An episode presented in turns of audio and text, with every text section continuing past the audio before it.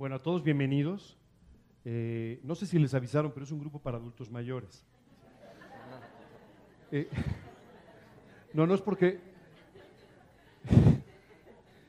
Es una reunión que tenemos eh, mensualmente, un sábado de cada mes, donde nos reunimos, básicamente es un grupo de adultos mayores, y donde básicamente estamos buscando, por un lado, poder compartir algunas aplicaciones de enseñanzas de la Biblia que ustedes seguramente reciben en sus estudios, con sus pastores, en, las predicaciones a las que asisten.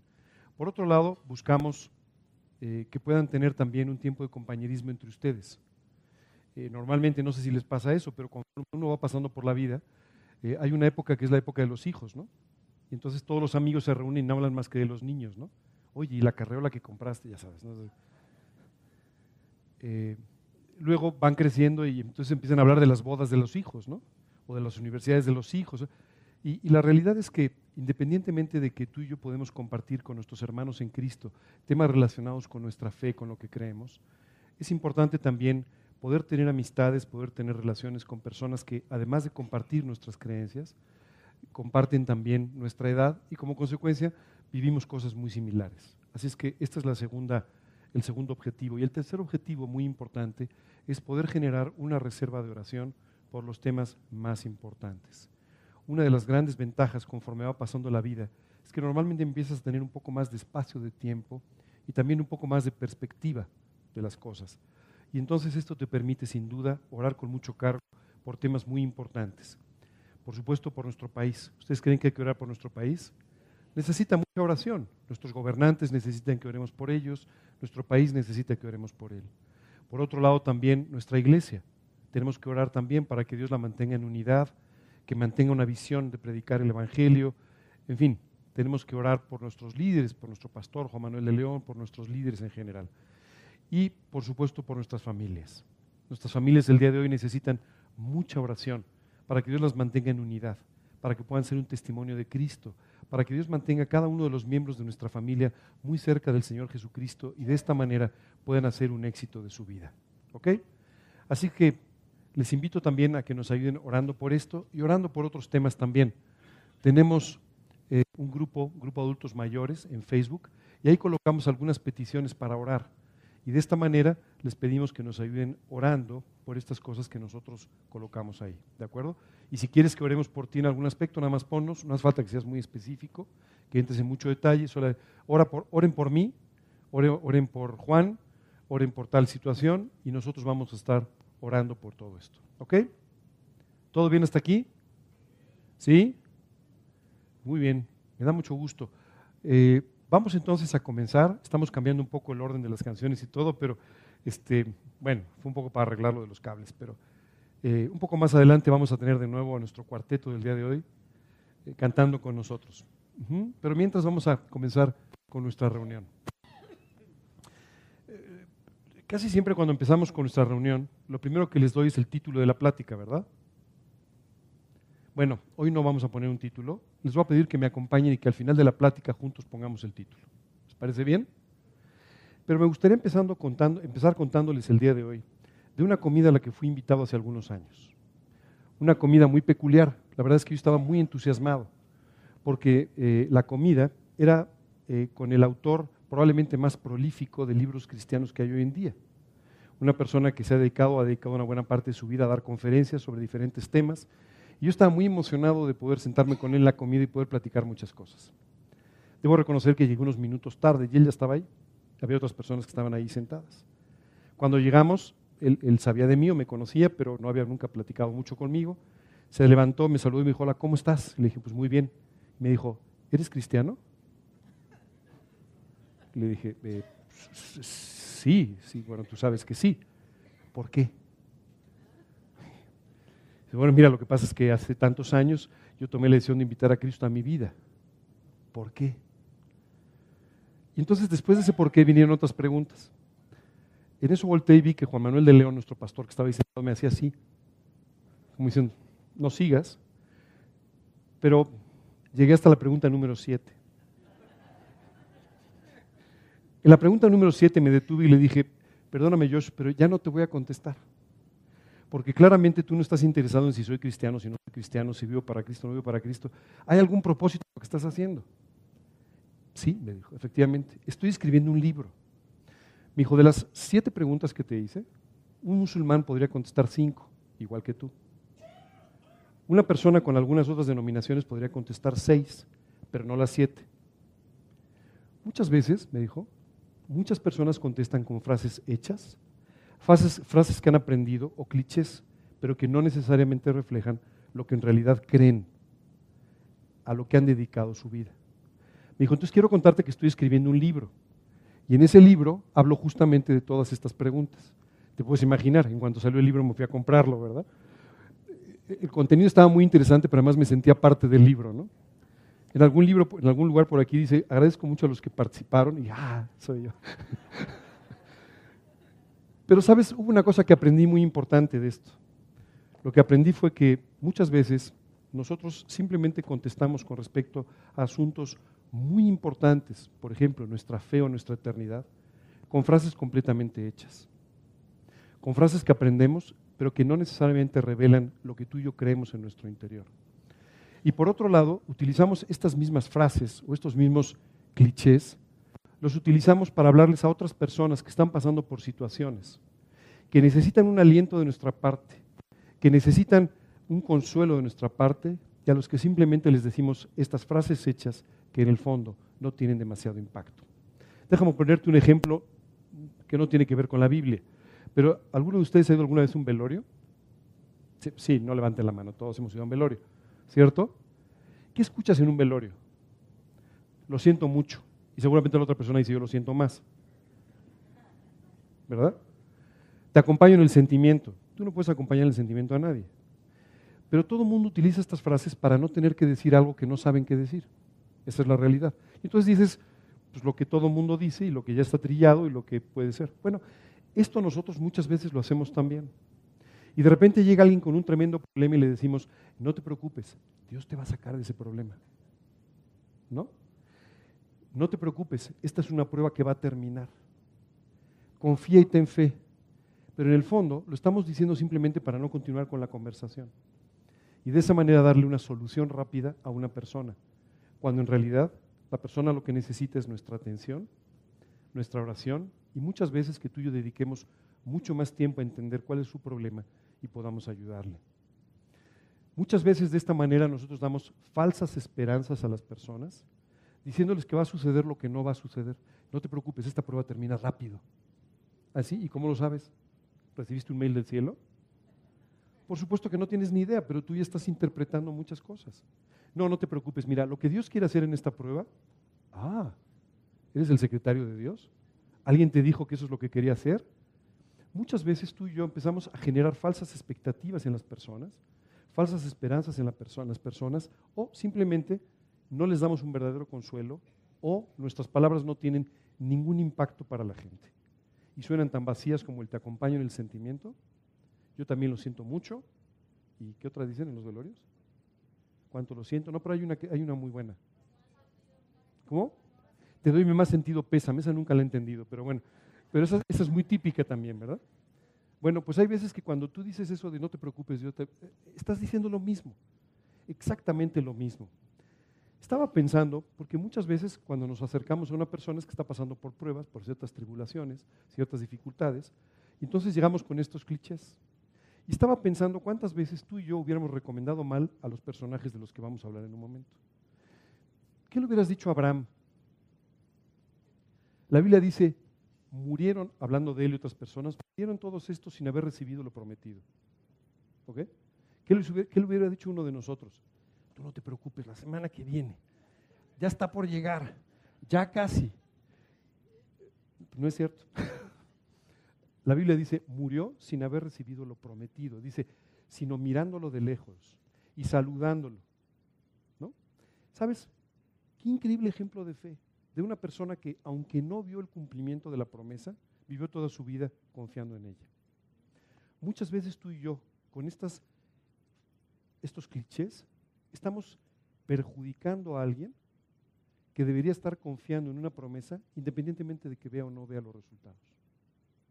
Cuando tú y yo oramos, Tú y yo tenemos la promesa de parte de Dios de que siempre, siempre Dios va a responder nuestras oraciones. Las veamos o no. Pero a veces tú y yo nos desalentamos cuando no vemos la respuesta inmediatamente. Oye, ¿qué debo decirle a una persona? No, no te preocupes, la respuesta ya viene. Pues a lo mejor no. ¿Verdad?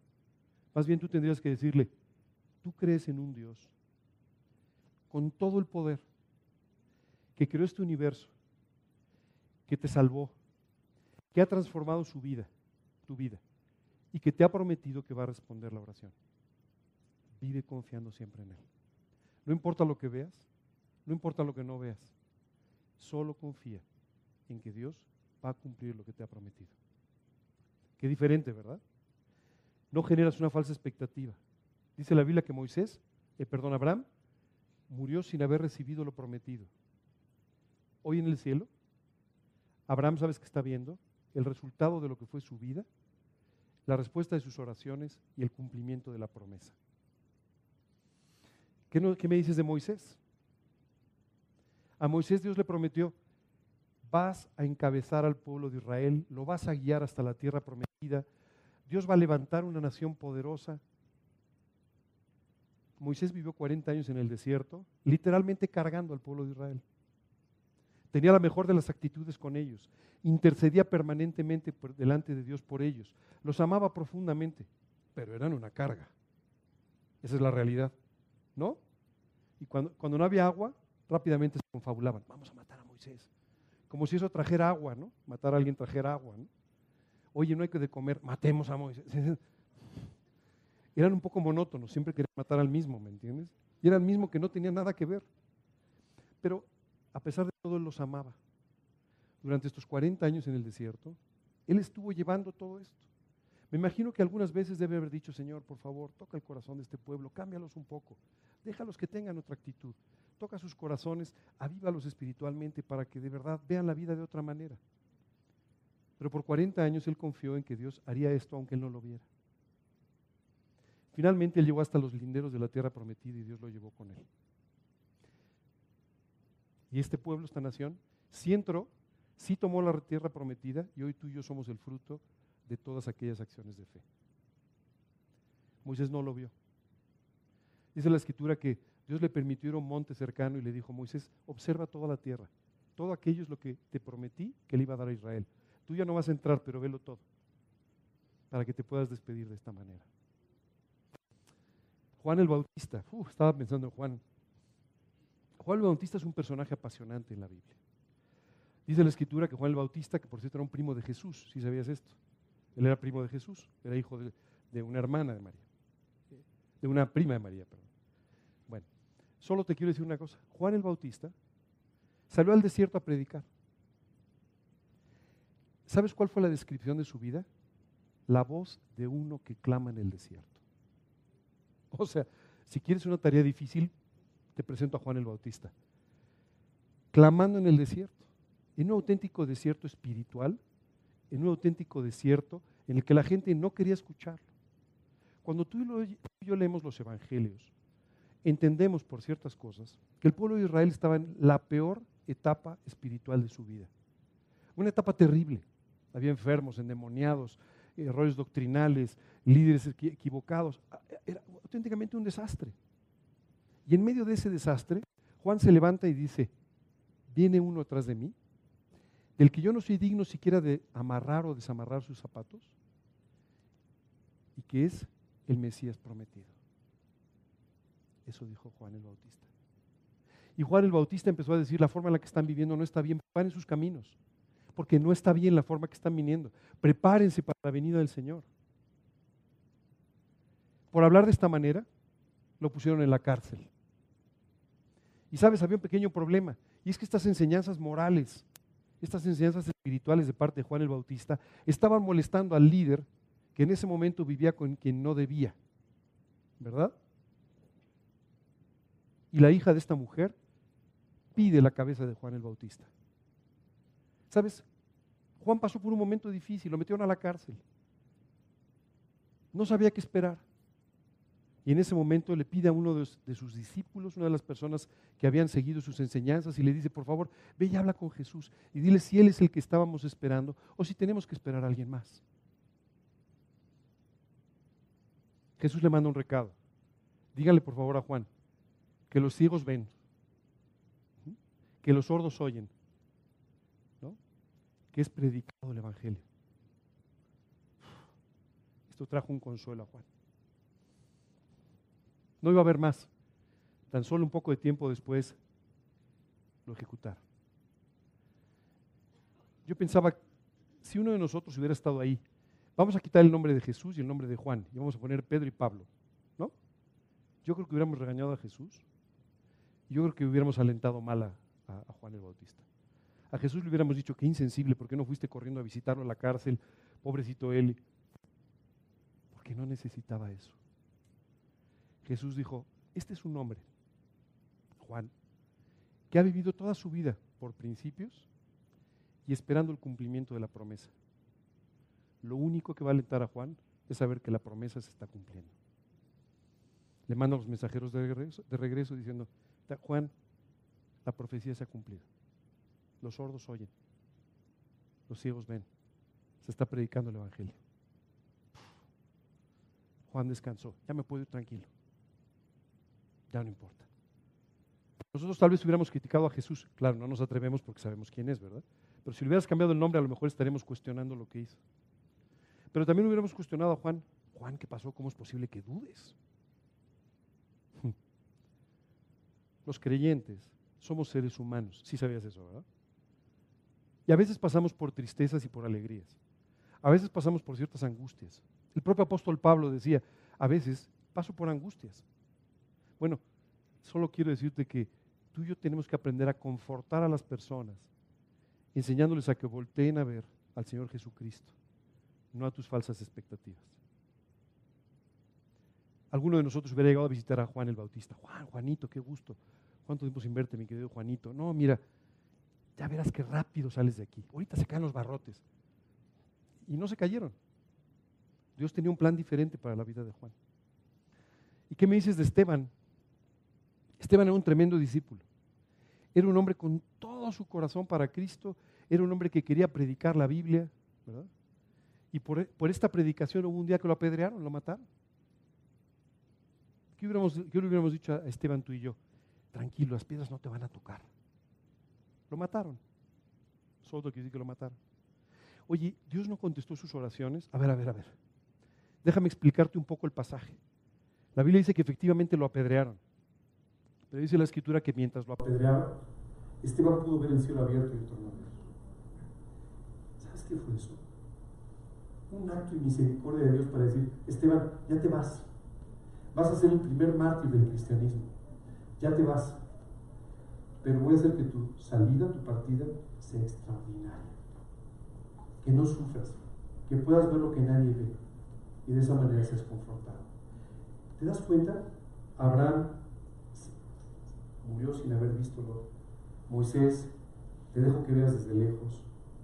Juan el Bautista, te digo cuál es el cumplimiento de la profecía aunque no lo veas.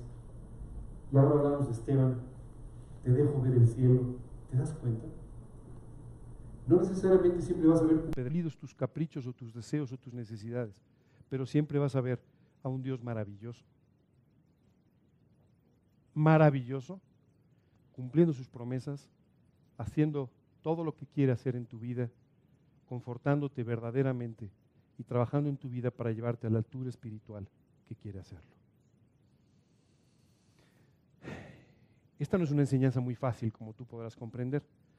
Por eso que el día de hoy me decidí a no compartirla yo con ustedes y a invitar a un maestro de la Biblia mucho más capacitado que yo para que, para que sea él quien se las explique. Antes de darle el micrófono a nuestro maestro de la Biblia del día de hoy, quiero presentárselos. Nació en un lugar llamado Tarso, ¿ok? Un lugar muy cerca de Antioquía y van a ver por qué eso es importante. Este hombre nació en un momento muy especial de la historia.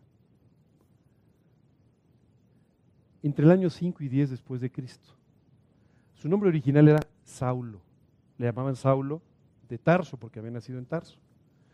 Se convirtió a Cristo en el camino de Damasco. Este hombre era un perseguidor de los cristianos. Perseguía a las personas que confesaban el nombre de Cristo. Y mientras iba a Damasco en esta función de perseguidor, Dios se le apareció en el camino y entonces Saulo se convirtió a Cristo. Fue enviado por Dios para predicar a los gentiles.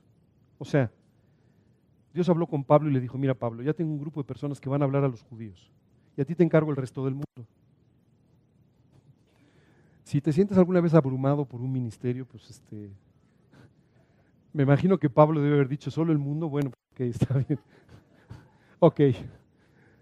Por cierto, se empezó a congregar en esta iglesia de Antioquía, porque pasó una cosa muy, muy simpática con Saulo. El día que Saulo se convirtió, dijo, bueno, ahora sí, yo he sido un perseguidor de la iglesia si yo mañana salgo y predico, todo el mundo se va a convertir viendo que yo he cambiado de esta manera. No, en realidad no fue así, lo tuvieron que descolgar por la muralla de la ciudad para que no lo mataran. Muy confundido se regresó a Tarso, a su ciudad, donde empezó a recibir visitas de un hombre llamado Bernabé. Bernabé era un creyente de la iglesia en Antioquía y empezó a visitarlo con regularidad. Finalmente, lo invita a que suba a Antioquía y empiece a congregarse con la iglesia. Y años después, ellos dos Bernabé y Pablo, fueron los primeros misioneros de la iglesia. No de Antioquía, sino de toda la iglesia. Solamente evangelizó una buena parte de Europa en forma directa, una buena parte de Europa en forma indirecta toda Europa, una parte de Medio Oriente también, ¿ok? Por su predicación se formaron iglesias prácticamente en todo el mundo antiguo. Escribió 14 de las epístolas del Nuevo Testamento. Entonces, ¿cómo le dio tiempo? Bueno, predicó ante reyes y líderes del mundo antiguo. Ese es nuestro maestro del día de hoy. ¿Les parece bien? Es un buen maestro, ¿cierto? Ok, se le conoció después como el apóstol Pablo, el apóstol de los gentiles. Un hombre eh, cuya vida literalmente transformó todo el imperio romano de aquella época. Así es como se lo imaginó un pintor llamado El Greco. No sé qué tan cercano es a la realidad, pero bueno, no importa. El apóstol Pablo nos habla solamente en dos ocasiones sobre su vida, aunque escribió muchas epístolas, pero en realidad habla muy poco de él mismo. Pero por dos situaciones en particular, él nos describe cómo fue su vida antes de Cristo y cómo fue su ministerio y su vida después de Cristo. me gustaría explicarles esto para llegar a nuestro tema de hoy empieza a decirles, circuncidado al octavo día, del linaje de Israel, de la tribu de Benjamín, hebreo de hebreos, en cuanto a la ley fariseo, perseguidor de la iglesia, en cuanto a la justicia que es en la ley irreprensible. ¿Qué significa todo esto? Uno puede decir, pues qué descripción tan interesante, pues, este, pero ¿qué significa? Primero fue circuncidado al octavo día, es decir, desde sus padres, su familia, cumplían con la ley de Moisés. Y él fue circuncidado conforme a las ordenanzas en el octavo día. Así se circuncida todavía hoy a los niños en Israel. Por cierto, ¿alguno de ustedes sabe por qué al octavo día? Porque a partir del séptimo día, los seres humanos tenemos ya un factor de coagulación adecuado. Entonces, a partir del octavo día, tú puedes circuncidar o llevar a cabo una operación sin ningún riesgo de que alguien se desangre. Pero bueno, circuncidado al octavo día. Dice después, del linaje de Israel. O sea, él era de familia judía. Pero además dice, de la tribu de Benjamín. Oye, ¿y eso qué tiene de importancia? Yo soy de la colonia Roma, ¿no? A mí qué más me da. ¿Sabes por qué era importante? Solo dos tribus pudieran demostrar completamente su origen y su ciudadanía de Israel después de la deportación. Judá y Benjamín. O sea, en pocas palabras decía, yo soy de adeveras. Nadie puede cuestionar mi ciudadanía les dice después, además soy hebreo de hebreos, o sea, mi padre y mi madre son hebreos. Y además en cuanto a la ley soy fariseo. ¿Sabes lo que era ser fariseo? El judaísmo, como muchas religiones, tienen determinadas sectas. Hoy en día la palabra secta se ve así como muy mal, ¿no? Secta y parece que alguien va a salir volando. No, una secta simplemente es un grupo que tiene algunas diferencias con otros grupos dentro de una religión. Eso es todo. ¿De acuerdo? Bueno, una secta del judaísmo eran, por ejemplo, los saduceos, pero otra eran los fariseos. Y los fariseos se distinguían porque ellos pensaban que la ley tenía que cumplirse en forma absoluta, rajatabla, seguir todos, absolutamente todos los detalles. Entonces en Israel eran conocidos porque los fariseos eran los que cumplían con todo. Como pasa hoy en día. Oye, pero la Biblia dice, bueno, no, ellos cumplían absolutamente con todo. Entonces cuando Pablo dice, yo soy fariseo, o sea, yo, yo no soy de los que dicen que, no, no, yo sí cumplía con todo. Dices, pues, además, tenía tal celo por mis creencias que me convertí en un perseguidor de la iglesia. Y además, en cuanto a la justicia que es por la ley, yo era irreprensible. Muchas veces yo he pensado si alguien podría decir de mí que soy irreprensible. Pues no sé. ¿eh? Irreprensible quiere decir que nadie te puede decir, oye, estás equivocado en esto. O sea, yo no me atrevo. Pablo lo decía con mucha tranquilidad. Decía, yo soy, en cuanto a lo que dice la ley, irreprensible. En otras cosas no sé. Pero en cuanto a lo que dice la ley, soy irreprensible. Ese era Pablo. Pero ahora en segunda de Corintios, Dios nos dice, ¿qué fue lo que sucedió con este hombre? Quiero decirte que el apóstol Pablo, o Saulo primero, venía además de una familia y tenía un trasfondo, todo esto que hemos estado explicando, que le permitía a Pablo, que era todavía muy joven, tener como seguridad el hecho de tener una gran posición en Israel. Para la muerte de Cristo, Pablo tenía unos 25 a 30 años. Y era un joven que estaba destinado simplemente a ser uno de los líderes de Israel. Años después, como el apóstol de los gentiles, Pablo había sufrido muchas cosas. Tal vez uno de nosotros le diría, Pablo, te acabas de convertir, yo te aseguro que Dios te va a dar una vida increíble, ahora vas a ser millonario, vas a ser un líder. Y le hubieran engañado. Pablo tenía un ministerio distinto. Dios le prometió, tú vas a predicar mi nombre ante reyes, tú vas a predicar mi nombre ante gobernantes, tú vas a alcanzar al mundo para Cristo, pero tú vas a saber lo que cuesta vivir para Cristo. ¿Sabes qué es extraordinario? Dios siempre nos da las expectativas correctas. Nos dice, ¿quieres vivir piadosamente? Va a haber persecuciones. Pero yo te voy a cuidar. Oye, vas a tener que entregar y dedicar completamente tu vida, pero yo voy a cuidar de ella. Qué extraordinario, ¿cierto? Bueno, esto fue lo que pasó con Pablo. Y en segunda de Corintios, Pablo estaba hablándole a una iglesia que no andaba muy bien, tenía algunos problemas. Y entonces simplemente les dice, ustedes saben lo que ha costado ser un apóstol de Cristo. Déjenme les explico. De los judíos, cinco veces he recibido 40 azotes menos uno. Cinco veces lo habían azotado. No crees que era un azote así como los niños. ¿no? no, no, no, no, no. Eran azotes con látigos. 40 azotes menos uno, cinco veces. Tres veces, dice, he sido azotado con varas. Una vez he sido apedreado. No tenía siete vidas, tenía como treinta. Tres veces he padecido naufragios y un día he estado como náufrago en el mar. O sea, tres veces se hundió el barco donde él iba. Y una de ellas estuve, ¿sabes?, sobre un madero, pues este, esperando que la corriente o algo lo llevaran hacia la playa. Y continúa diciendo, en caminos muchas veces, en peligros de ríos, peligros de ladrones, peligros de los de mi nación, peligros de gentiles, peligros de la ciudad, peligros en el desierto, en el mar, entre falsos hermanos. Increíble. La vida de Pablo, si tú y yo la viéramos como una novela, diríamos que exagerado el escritor. No puede ser tan, tan llena de aventuras, no puede ser tan llena de cosas. Solo quiero decirte que este hombre con un morralito empezó a caminar por todo el imperio romano.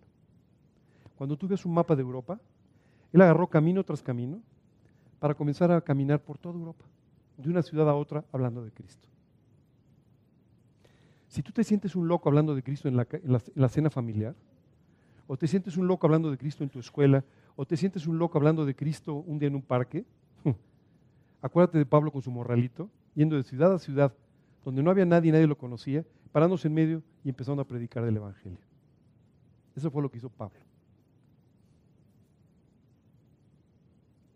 Continúa, no había terminado.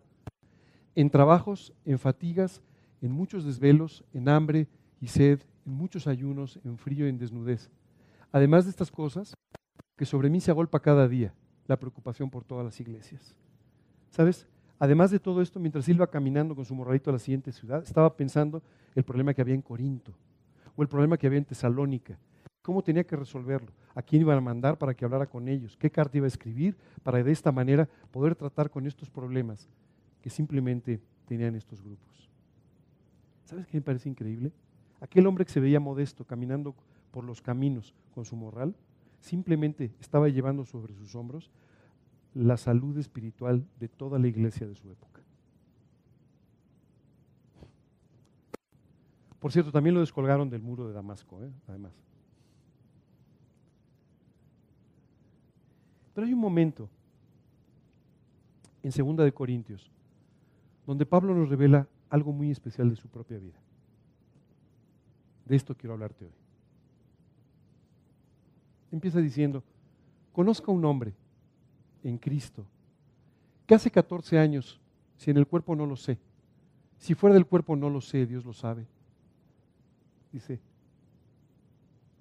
fue arrebatado al paraíso, donde oyó palabras inefables que no es dado al hombre expresar. A Pablo se le escapó. Y nos contó una experiencia personal extraordinaria. Pablo nos dice, hace 14 años fui llevado al cielo. No entiendo cómo. No sé si en la carne, en el espíritu, no sé cómo. Lo único que sé es que Dios me tomó, me llevó al cielo.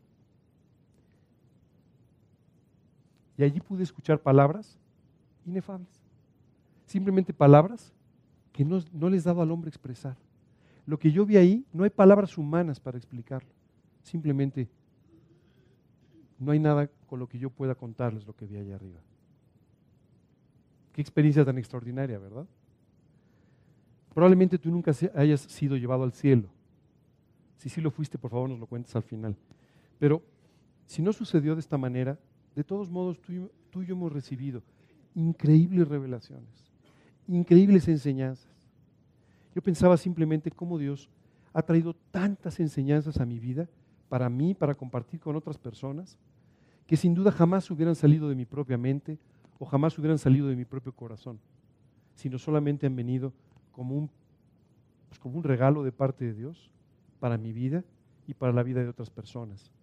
Pero yo veía todo esto y decía, Dios, qué increíble lo que tú le permitiste al apóstol Pablo y qué increíble todo lo que tú nos permites cada día a, nosotros. Lo primero que es muy importante entender es que si tú no has vivido una experiencia personal con Dios, como la que Pablo tuvo en el camino de Damasco, o como la que yo tuve a los 19 años, entonces todo lo que te estoy diciendo te va a sonar una fantasía. Jesucristo murió en una cruz en el monte Calvario. Dios hecho hombre, para pagar en esa cruz por cada uno de los pecados que tú y yo hemos cometido. Hemos cometido muchos pecados. Seguramente hemos perdido incluso la memoria de cuántos pecados, pero Dios no. Y Jesucristo murió en esa cruz pagando por cada uno de nuestros pecados, entregando hasta la última gota de su sangre, para después resucitar e ir al cielo. Y así como salió al encuentro de Pablo en el camino de Damasco, salió a buscarlo, Él ha salido muchas veces y seguirá saliendo a buscarte a ti para que le entregues tu corazón, para que le entregues tu vida para que le pidas a Dios que te perdone por tus pecados, que limpie tu corazón y que transforme tu eternidad en una eternidad a su lado para siempre en el cielo. Si aún no has tomado esta decisión, si aún no has invitado a Cristo a morar en tu vida, quiero pedirte que sigas esta charla y al final me permitas que te explique en forma más detallada y te guíe en una oración para que tomes esta que es la decisión más importante de tu vida. El apóstol Pablo cambió de Saulo a Pablo en aquel día que tuvo este encuentro personal con Jesucristo. Nos cuenta aquí y nos revela una experiencia personal. Fui llevado por Dios al cielo. Y las cosas que yo escuché ahí, no hay forma de expresarlas, humanamente hablando. Y continúa diciendo, y para que la grandeza de las revelaciones no me exaltase sobremanera, perdón, desmedidamente, me fue dado un aguijón en mi carne, un mensajero de Satanás que me abofeté para que no me enaltezca sobremanera. Aquí Pablo nos explica una cosa extraordinaria. Nos dice, es tan grande lo que Dios me permitió ver. Es tan impresionante todo lo que Dios me pudo enseñar que había un riesgo. Que toda esta grandeza de las revelaciones permitiera que yo me exaltase desmedidamente. Y para que eso no sucediera, Dios hizo una cosa extraordinaria. Me dio un aguijón en mi carne. Eso es de lo que vamos a hablar hoy. Continúa diciendo, un mensajero de Satanás que me abofetea continuamente. cada vez que Pablo decía, es que yo soy el apóstol Pablo, llevaban un par de cachetadas. El aguijón en la carne le recordaba, no Pablo, no, no eres tú, es la gracia de Dios en ti. ¿Alguno de ustedes se ha clavado una astilla alguna vez? ¿Cómo molesta, verdad? Hoy es una pequeña astilla en un dedo, pero no puedes ni seguir con tus actividades porque cómo molesta, ¿cierto? Pablo comparaba esto diciendo, es como una astilla, como un aguijón clavado, que no me deja en paz, que permanentemente me recuerda quién soy. Sabes, muchas veces tú y yo empezamos a perder memoria de quiénes somos. Empezamos a pensar que somos muy santos, empezamos a pensar que siempre fuimos de esa manera, empezamos a pensar que somos muy espirituales, que somos incluso más espirituales que los demás. Y de repente Dios permite un aguijón en la carne para enseñarnos, recordarnos quiénes somos. Ahora vas entendiendo un poco Juan el Bautista, Moisés, Abraham. Un aguijón en la carne. Algo que te vuelva otra vez a mantener en el piso. Los seres humanos tenemos un problema, nos subimos a un tabique y nos da vértigo. Esa es la realidad. Sabes un poquito de la Biblia y te sientes un gran maestro. Sabes un poquito de alguna cosa y te sientes superior a los demás. Cuando en realidad, dice la Escritura, el que piensa saber algo, aún no lo sabe como debería saberlo. Somos unos pequeños aprendices de las más grandes verdades de toda la creación. Tenemos que darnos cuenta de eso. Y Pablo aquí simplemente dice, Dios permitió una cosa extraordinaria. No habla de ello como un gran problema, sino una cosa extraordinaria. Algo que me recuerda quién soy. Oye, pero estamos hablando de un hombre que naufragó tres veces, que estuvo en el mar, que lo azotaron, que le hicieron, que... ¿Cómo? ¿Había algo que le molestaba sobremanera, independientemente de todas estas cosas? Pues sí, así es. ¿Sabes qué me llama la atención? ¿Cuántas veces tú y yo como creyentes pasamos por muchas pruebas? Pasamos por dificultades, pasamos y pasamos con victoria por todas ellas. Pero de repente hay algo que nos molesta como el aguijón. Híjole, ¿y este aguijón? ¿Cómo molesta esto, verdad? No es el problema tan grande. No es aquella situación de vida o muerte. No es aquella cosa tremenda, pero, pero ¿cómo molesta? ¿Cómo me recuerda que soy un ser humano? ¿Cómo me recuerda que todavía tengo que depender de Dios toda esta vida? ¿Cómo me recuerda que soy mucho más frágil de lo que quiero reconocer?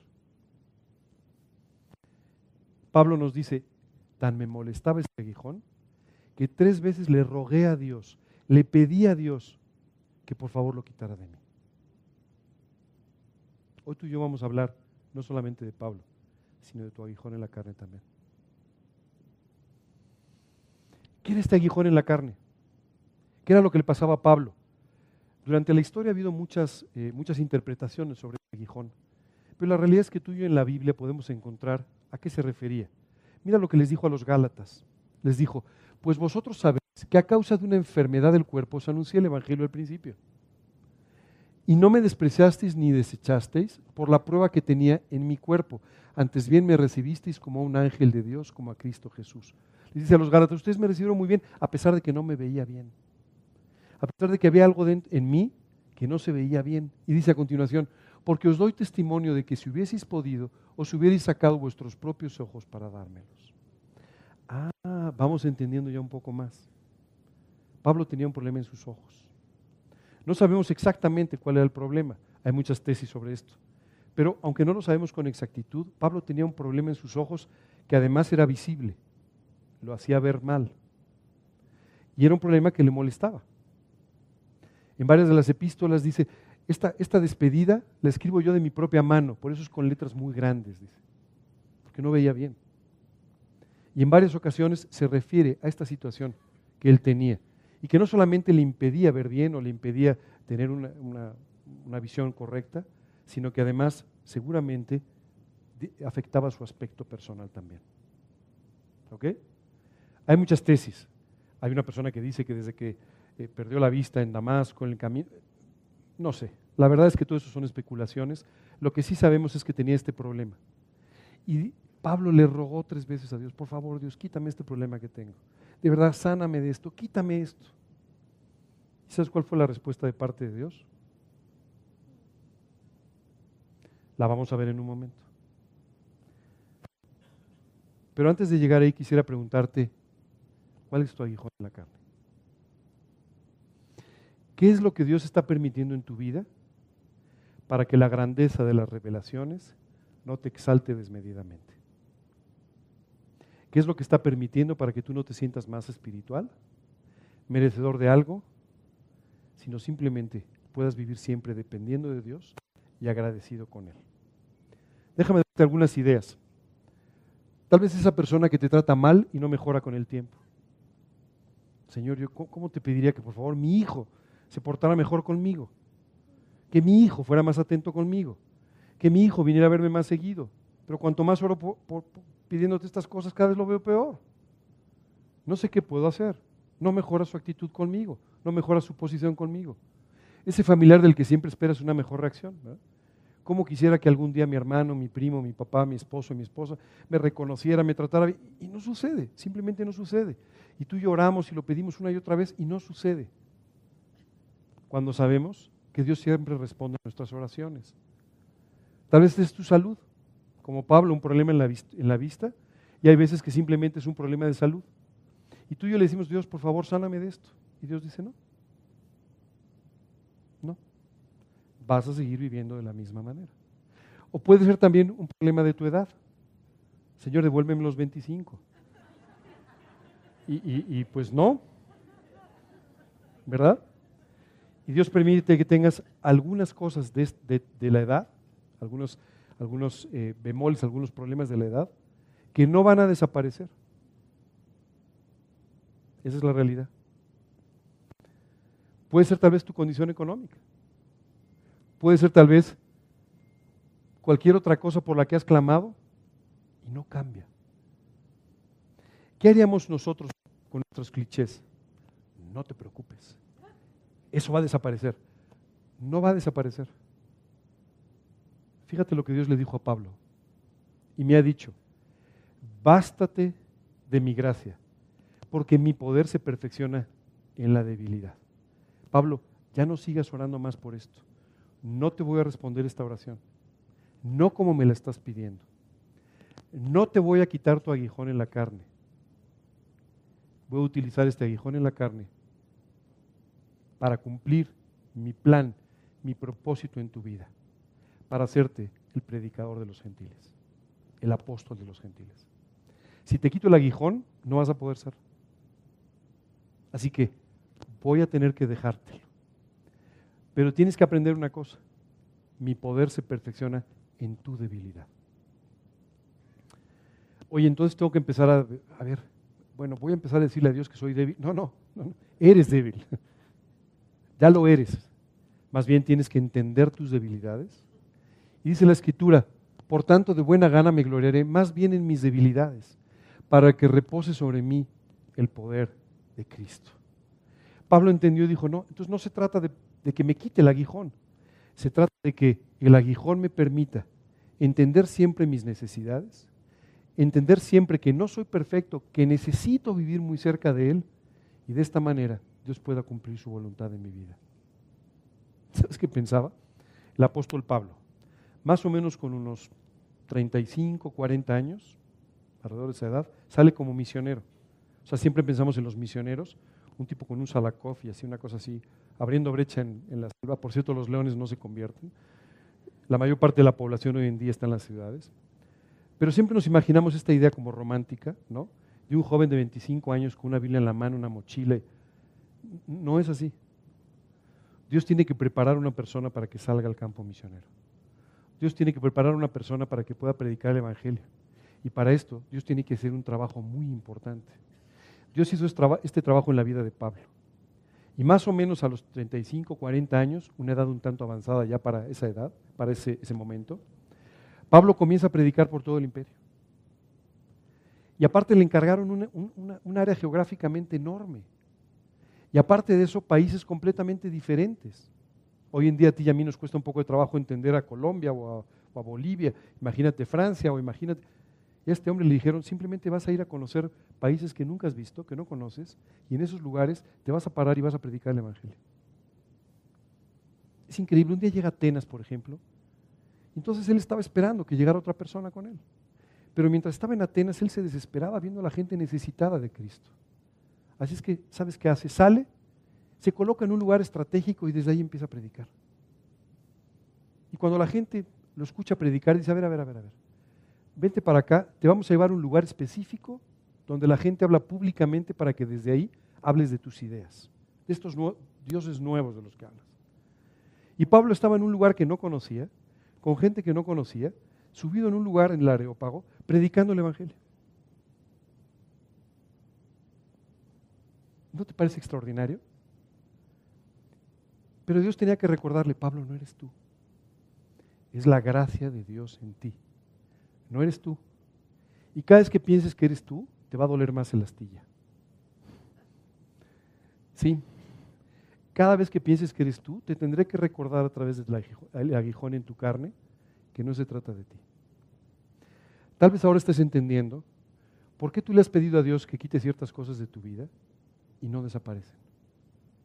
¿Por qué esa persona sigue actuando igual, a pesar de tus clamores? ¿Por qué esa situación en tu salud, en tu vida, en cualquier ámbito, no ha cambiado, a pesar de que has pedido una y otra y otra vez que Dios la cambie? La respuesta, no es que no haya una respuesta, la respuesta es, bástate de mi gracia, porque mi poder se perfecciona en tu debilidad.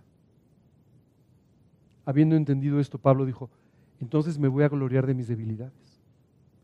Voy a reconocer que soy débil, porque cuando soy débil, dice, entonces soy fuerte. ¿Sabes qué es extraordinario? Tú reconoces tu debilidad y Dios te fortalece. Y entonces Dios te hace, llevar una, te hace vivir una vida sobrenatural para la cual tú no eres capaz. Simplemente no eres capaz. Pero Dios sí puede hacer este trabajo extraordinario en tu vida. ¿Cuáles son tus debilidades? Por favor, no, los digas, no las digas en público, no es necesario. Me imagino que eres consciente de algunas de ellas y de otras seguramente vas a ser consciente cuando hagas un poquito de reflexión. A veces la necesidad de aceptación. Hay veces que tú y yo tenemos esta debilidad, necesitamos ser aceptados. Y por eso muchas veces tú y yo transigimos, hacemos cosas o decimos cosas con las que no necesariamente estamos del todo de acuerdo. Simplemente en aras de que nos acepten. ¿Cuántas veces tú y yo tenemos el sentimiento de que somos menospreciados, que no nos aprecian lo suficiente, y entonces todo el tiempo estamos tratando de agradar a los demás, en lugar de buscar agradar al único que tenemos que agradar, que es a nuestro Señor. Pero muchas veces este deseo de aceptación se convierte en una auténtica debilidad en tu vida que te hace tomar muy malas decisiones. De la misma forma, nuestra necesidad de cariño. Hay veces que por ciertas situaciones tú y yo estamos muy necesitados de que la gente nos aprecie, nos quiera. Y entonces estamos buscando esto, aún sacrificando muchas otras cosas de nuestra vida. Y esto se convierte en una debilidad de nuestro carácter que nos hace tomar malas decisiones. Y que puede hacer que tú y yo destruyamos nuestro hogar, destruyamos nuestro matrimonio, destruyamos nuestras amistades, solamente porque estamos buscando obtener cariño por encima de cualquier cosa. Nuestra soledad. Hay veces que esa es nuestra limitación. No podemos estar solos. No sabemos estar solos. No queremos estar solos y estamos dispuestos a hacer cualquier cosa por no estarlo. Y eso se convierte en una debilidad de nuestro carácter. Tus limitaciones físicas. A veces esto literalmente es una de tus debilidades. Oye, es que yo quisiera hacer más, pero no puedo hacerlo. Yo quisiera, pero no puedo. Estoy incapacitado. No me puedo mover como me movía antes. O no me puedo mover. O no puedo hacer esto. No puedo hacer lo otro. ¿Cierto? A veces simplemente son nuestras limitaciones intelectuales. Hace muchos años tuve la oportunidad de leer un libro extraordinario sobre la vida de una misionera en China. esta mujer que tenía con todo su corazón el anhelo de ir a predicar el Evangelio, ella era inglesa, asistió a un lugar donde ella pensó que le iban a mandar como misionera a China. Entonces le hicieron una serie de exámenes para ver si ella estaba capacitada. Tú me dirás, bueno, pues le, le preguntaron sobre la Biblia.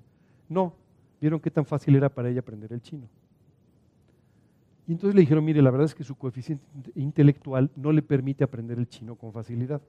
Dices que los chinos son más inteligentes, ¿no? No, es cierto. Pero le dijeron, usted no va a poder aprender chino nunca. Entonces, pues, no, hay ninguna posibilidad de que usted vaya de misionera a China porque pues, no puede ni aprender chino. Efectivamente tenía ciertas limitaciones intelectuales.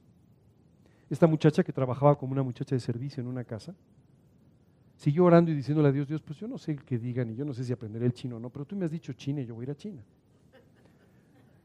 Y como no sabía ni siquiera dónde estaba China, se puso a caminar a China. El libro es extraordinario porque te muestra cómo una persona tan limitada por su incapacidad intelectual, Dios la pudo usar de una forma extraordinaria, tocando el corazón de un país tan grande como China y cambiando muchos aspectos, incluso culturales y sociales, de la vida de China la que no tenía capacidad. Muchas veces tú y nos preocupamos por esto, decimos, Dios, es que yo no tengo la capacidad para enseñar de la Biblia, yo no tengo la capacidad para predicar, yo no tengo la capacidad para enseñarle a alguien del plan de salvación, porque cuando me hacen una pregunta yo no sé qué contestar, tengo ciertas limitaciones intelectuales o espirituales, yo no puedo. A veces nuestro problema, nuestra debilidad, son limitaciones económicas. Señor, es que tú sabes, yo tengo que ocuparme por mis cosas todos los días y entonces no tengo tiempo para dedicarlo contigo, porque tengo que estar dedicado a lo mío, ¿cierto? Solo quiero decirte que para cada una de estas limitaciones, para cada una de estas debilidades, lo que tú y yo tenemos que hacer es decir, Dios, gracias por ellas, gracias por mi debilidad, gracias porque no me puedo mover bien, gracias porque no soy muy inteligente, gracias porque no tengo una, vida económicamente resuelta. Gracias porque tengo necesidades de afecto. Gracias por todo esto. Porque con todo esto tú te vas a exaltar en mi vida.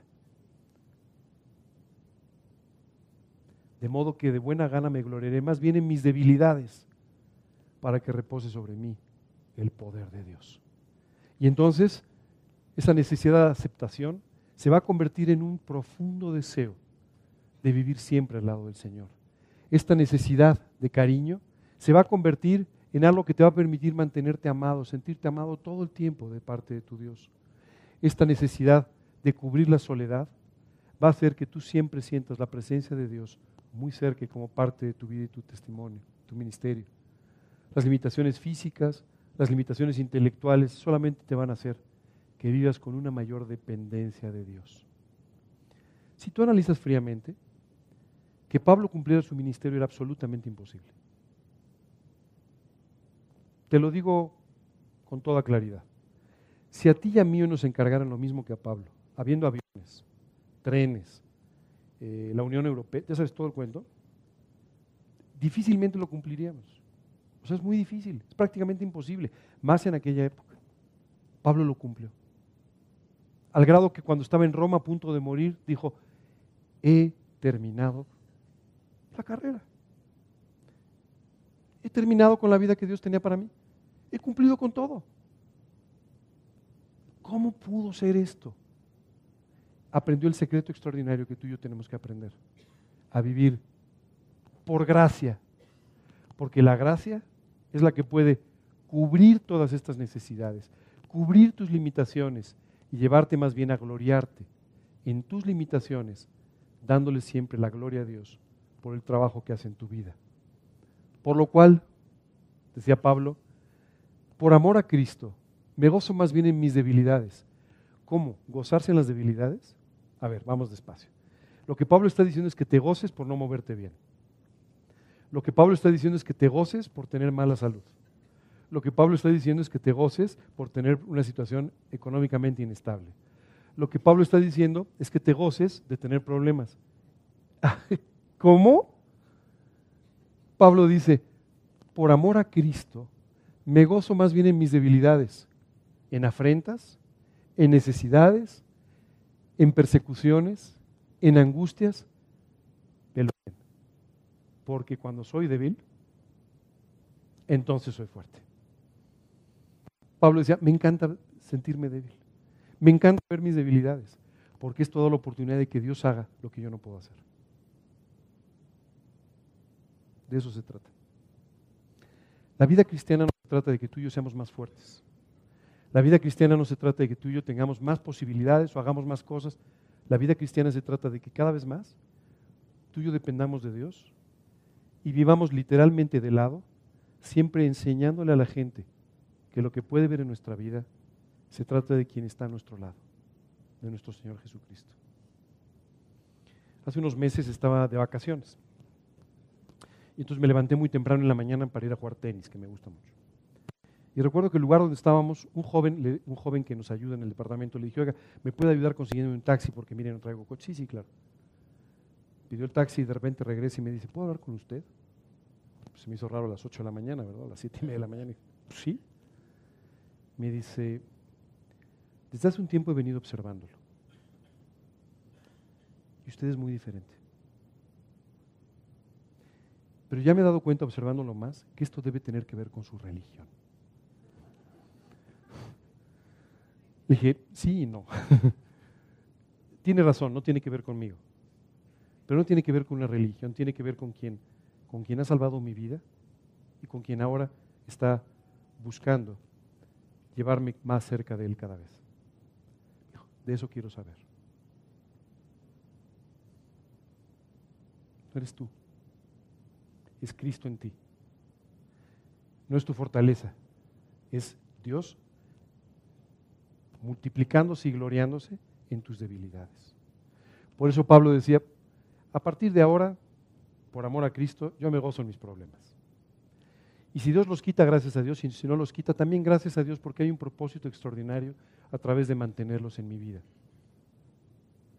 Hacerme crecer en la gracia.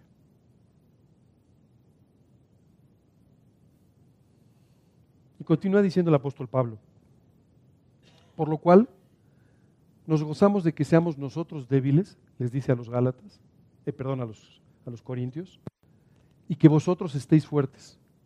Y oramos por vuestra perfección. Qué increíble. El apóstol Pablo diciéndoles a los habitantes de Corinto, un grupo que andaba un poquillo ahí de cabeza, diciendo, la verdad, me da mucho gusto y me gozo en ser débil para que ustedes puedan ser fuertes para que ustedes se vean con esa fortaleza, porque yo sí soy débil. Y la verdad me da mucho gusto serlo, porque por esto es que puedo ser útil en las manos de Dios para ustedes. Y dice, y que vosotros estéis fuertes y aún oramos por vuestra perfección. Cosas importantes de las que hemos venido platicando. El aguijón en la carne. ¿Ya identificaste el tuyo? No te preocupes, si no lo identificas lo vas a identificar. Las astillitas siguen molestando. Esa cosa que no cambia. Eso por lo que has orado, pero pues no ha cambiado. Dios lo está permitiendo para enseñarte a vivir de esta manera dependiendo de Dios. Número dos, ¿ya encontraste tus debilidades? Esas son más fáciles de encontrar, ¿verdad? Tenemos muchas debilidades. Pero muchas veces estas debilidades son las que nos están llevando a tomar terribles decisiones en nuestra vida. A actuar de una forma completamente equivocada en nuestra vida. ¿Qué tenemos que hacer con las debilidades? Llegar delante de Dios. Dios, tú sabes que soy débil en esto. Y te doy gracias por mi debilidad. Y te doy la gloria porque tú puedes fortalecer mi debilidad y hacer que yo viva como no podría vivir nunca, humanamente hablando. ¿Ok? Tres, ¿Cómo puedo gozarme en mis debilidades? ¿Cómo puedo estar gozoso viendo mis problemas, viendo mis debilidades? Viviendo por gracia. Y de esta manera, dándole gracias a Dios por cada cosa en la que tú te sientes completamente débil. Señor, te doy gracias porque soy débil físicamente. Te doy gracias porque soy débil intelectualmente. Señor, te doy gracias porque soy débil en otros aspectos porque sé que tú vas a hacer grandes cosas en mi debilidad.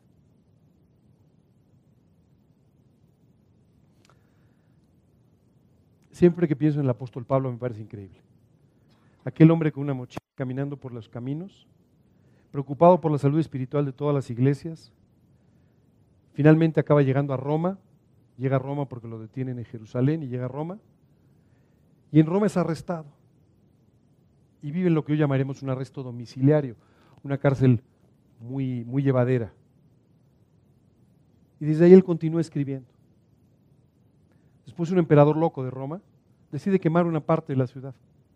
Y cuando ve la reacción de los romanos, que no les gustó mucho, desde luego, empieza a culpar a los romanos, a, los cristianos. Muchas gracias. Tú sí te sabes el mensaje. Y por supuesto, a Pablo como líder de los cristianos. Y entonces Pablo es echado a una, lo que hoy llamaríamos una cárcel de máxima seguridad. Traducción, un hoyo. Literalmente en un hoyo. Donde solo recibió, parece ser, la visita de Lucas un par de veces. Desde ese lugar, Pablo escribió varias de las epístolas. ¿Cómo? O sea, después de haber pasado por todas esas situaciones, después de todas estas complicaciones, ya con mucha más edad, arrojado en ese lugar, pareciendo que su vida se acababa, y seguía preocupado por la salud espiritual de todas las iglesias, y por la tuya y por la mía, aunque no nos conocía.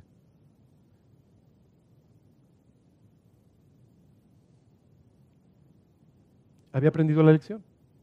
No importaba la debilidad, no importaba, no importaba estar en la cárcel, no importaba estar en un hoyo. Él él era la misma persona que había sido llevado al cielo. Él era la misma persona que había sido usado por Dios para predicar el Evangelio en casi todo el mundo conocido. Simplemente él sabía que el tiempo de partir estaba cerca y tenía que apurarse para hacer aquello que le permitiera terminar su carrera.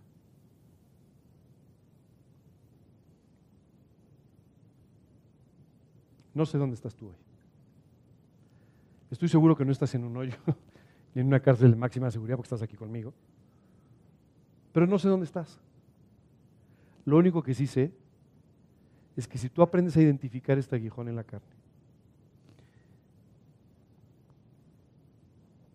si tú aprendes a tomar estas debilidades, a ponerlas delante de Dios y a gozarte en tus debilidades, Dios va a usar tu vida de una forma que ni siquiera imaginas todavía. No importa cuántos años tengas, no importan tus debilidades y no importa la situación en la que estás. Lo único que importa es en quién has creído. Eso es lo único importante.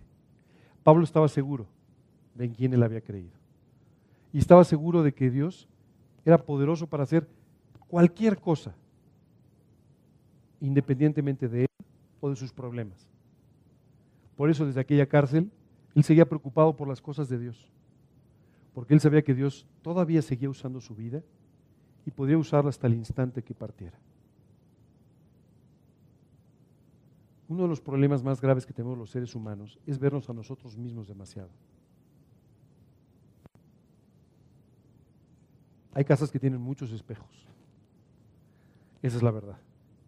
Y hay vidas que tienen demasiados espejos solamente nos concentramos en vernos a nosotros mismos, en ver lo que nos falta, en ver lo que no tenemos, en ver nuestros problemas, en ver nuestras necesidades, en lugar de voltear a ver al único que puede darnos victoria sobre todo ello y puede hacer que tu vida y la mía tengan un sentido en esta vida. Oye, pero ¿y si a mí me toca también pasar por naufragios y por barazos y por pues dale gracias a Dios. Porque todo eso solamente sería una parte preciosa del plan maravilloso que tiene para tu vida. Oye, pero no es fácil de entender. Dios no te pide que lo entiendas. Solo te pide que le creas. Y cuando tú le crees, entonces Dios puede hacer el trabajo que te ha prometido. Cuando Moisés en aquel monte se paró y Dios le dijo, todo eso es lo que le voy a dar a Israel. Y han venido hasta aquí en mucho por, tu fidelidad. Moisés no vio nada, pero lo creyó. Murió creyendo. Abraham vivió en un lugar que Dios le había dicho que iba a ser para él y su descendencia, pero pues él murió y no lo vio. pero murió creyéndolo. Juan el Bautista no vio la mayor parte de los milagros de Jesús y nunca estuvo a los pies de su cruz, pero murió creyéndolo. Esteban no vio extenderse el Evangelio por todo el mundo antiguo, pero murió creyéndolo. ¿Sabes? Es extraordinario, pero tú y yo tal vez no veamos el cumplimiento de todos nuestros anhelos, de todas nuestras oraciones o de todos nuestros deseos, pero Dios los va a cumplir. De eso puedes tener la total seguridad. Por eso el día de hoy quiero pedirte, por favor, que ya te olvides de las frases hechas, que te olvides, de, olvides de convertirte en el intérprete de la voluntad de Dios, lo que yo creo que Dios va a hacer. por favor, y que empieces de verdad a alentar a las personas con lo que Dios sí dice en la Biblia, especialmente de quién es Él. En el peor de los problemas, voltear a ver quién es Dios nos alienta a ti y a mí. Darnos cuenta de su grandeza, de su amor, de su misericordia. Darnos cuenta de quién es Él, simplemente te hace olvidar por un momento tus problemas, hacer a un lado los aguijones y solo darle gracias. Esa es la forma que quiere que vivamos. ¿Preguntas, dudas? Ahora sí les doy el nombre de la plática. es que si hubiera empezado con el nombre, todo el mundo hubiera dicho, ah, esto ya me lo sé. ¿Verdad? Pero me parece que no lo sabíamos tanto. Durante la plática te dije que era muy importante que tú hubieras tomado esta decisión de invitar a Cristo a tu vida. Me gustaría hoy, si tú tienes interés, me gustaría leerte un versículo que nos habla de por qué Jesús murió en la cruz, por qué salió a buscar a Pablo en el camino de Damasco y por qué esta tarde salió a buscarte a ti.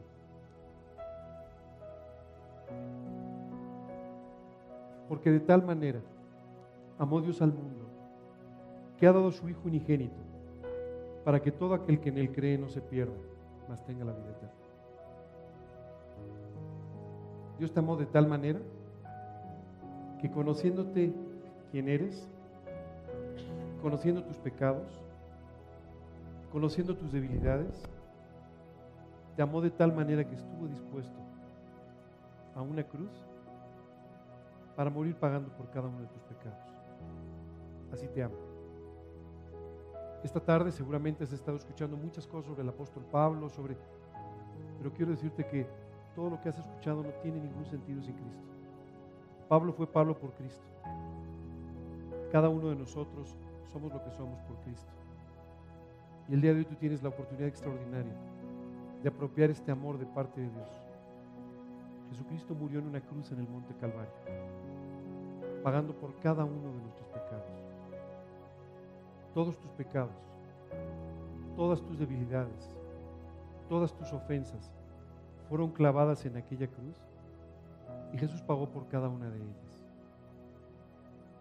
Porque de tal manera amó Dios al mundo que ha dado a su Hijo unigénito para que todo aquel que en él cree no se pierda, mas tenga vida eterna. Hoy tú tienes que creer que Dios te ama. Tienes que creer que es poderoso para perdonar tus pecados y darte una eternidad a tu lado. Tienes que reconocer con humildad que has fallado muchas veces y que necesitas del perdón que Jesucristo obtuvo para ti en la cruz del Calvario. Hoy tú tienes simplemente que pedirle que te perdone, que limpie tu vida y que entre a tu corazón a morar ahí como tu Señor, tu Salvador personal. Él pagó por ti en la cruz para salvarte. Y hoy quiere pedirte que tú le permites tú le permitas entrar a tu vida, apropiando el pago que Él hizo por ti y además que le entregues la soberanía de tu vida, para que a partir de hoy Él sea quien te guíe en todas tus decisiones, en todas las cosas que hagas, para que pueda darte una vida de gozo, de paz, de propósito y sobre todo una eternidad con Él.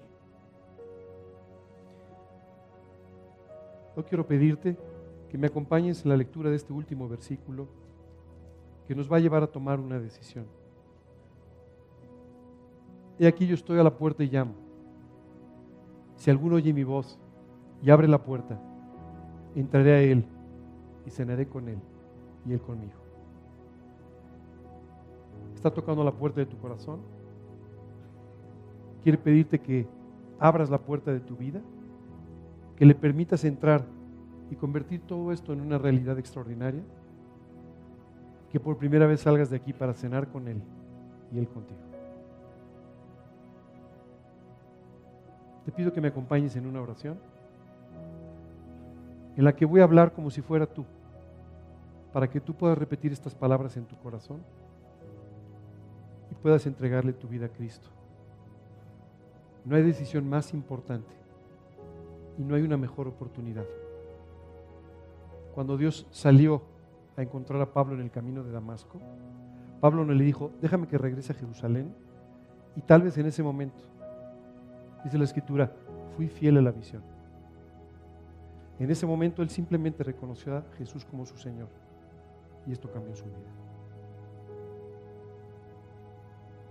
Vamos a orar. Señor, hoy quiero darte gracias por tu amor, por salir a buscarme, por todo lo que he escuchado esta tarde. Quiero pedirte, Señor, que tú me perdones por todos los pecados que he cometido en mi vida, por mis faltas, por mis transgresiones, por mi maldad. Perdóname, Señor, por todo esto.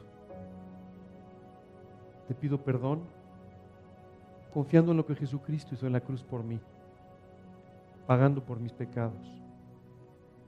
Y hoy te quiero pedir que entres a morar en mi vida como mi Señor y mi Salvador personal. Hoy te creo, Señor, en cuanto a que tú tienes una eternidad para mí. Quiero pedirte que me des esa eternidad por la sangre de Cristo. Y hoy te quiero entregar mi vida. Te lo pido sin confiar en nada que yo haya podido hacer, sino confiando solamente en ti. Padre, entra a mi corazón y sé mi Señor y mi Salvador a partir de este día. Por Cristo Jesús te lo pido. Amén. Si tú invitas hoy a Cristo a que entre a tu corazón, Él entra y empieza a transformar tu vida. Pero lo más impresionante no son las transformaciones de vida. Lo más impresionante es que si el día de hoy tú y yo partiésemos, estaremos en la eternidad con Él. En aquella cruz, un hombre clavado por sus transgresiones, por sus delitos, por sus pecados, escuchó de Cristo y le dijo, acuérdate de mí cuando vengas en tu reino. Solo eso. Y Jesús se volteó y le dijo, de cierto te digo, que hoy estarás conmigo en el paraíso. Si hoy te invitaste a Cristo a tu vida, hoy abrirías tus ojos en la eternidad.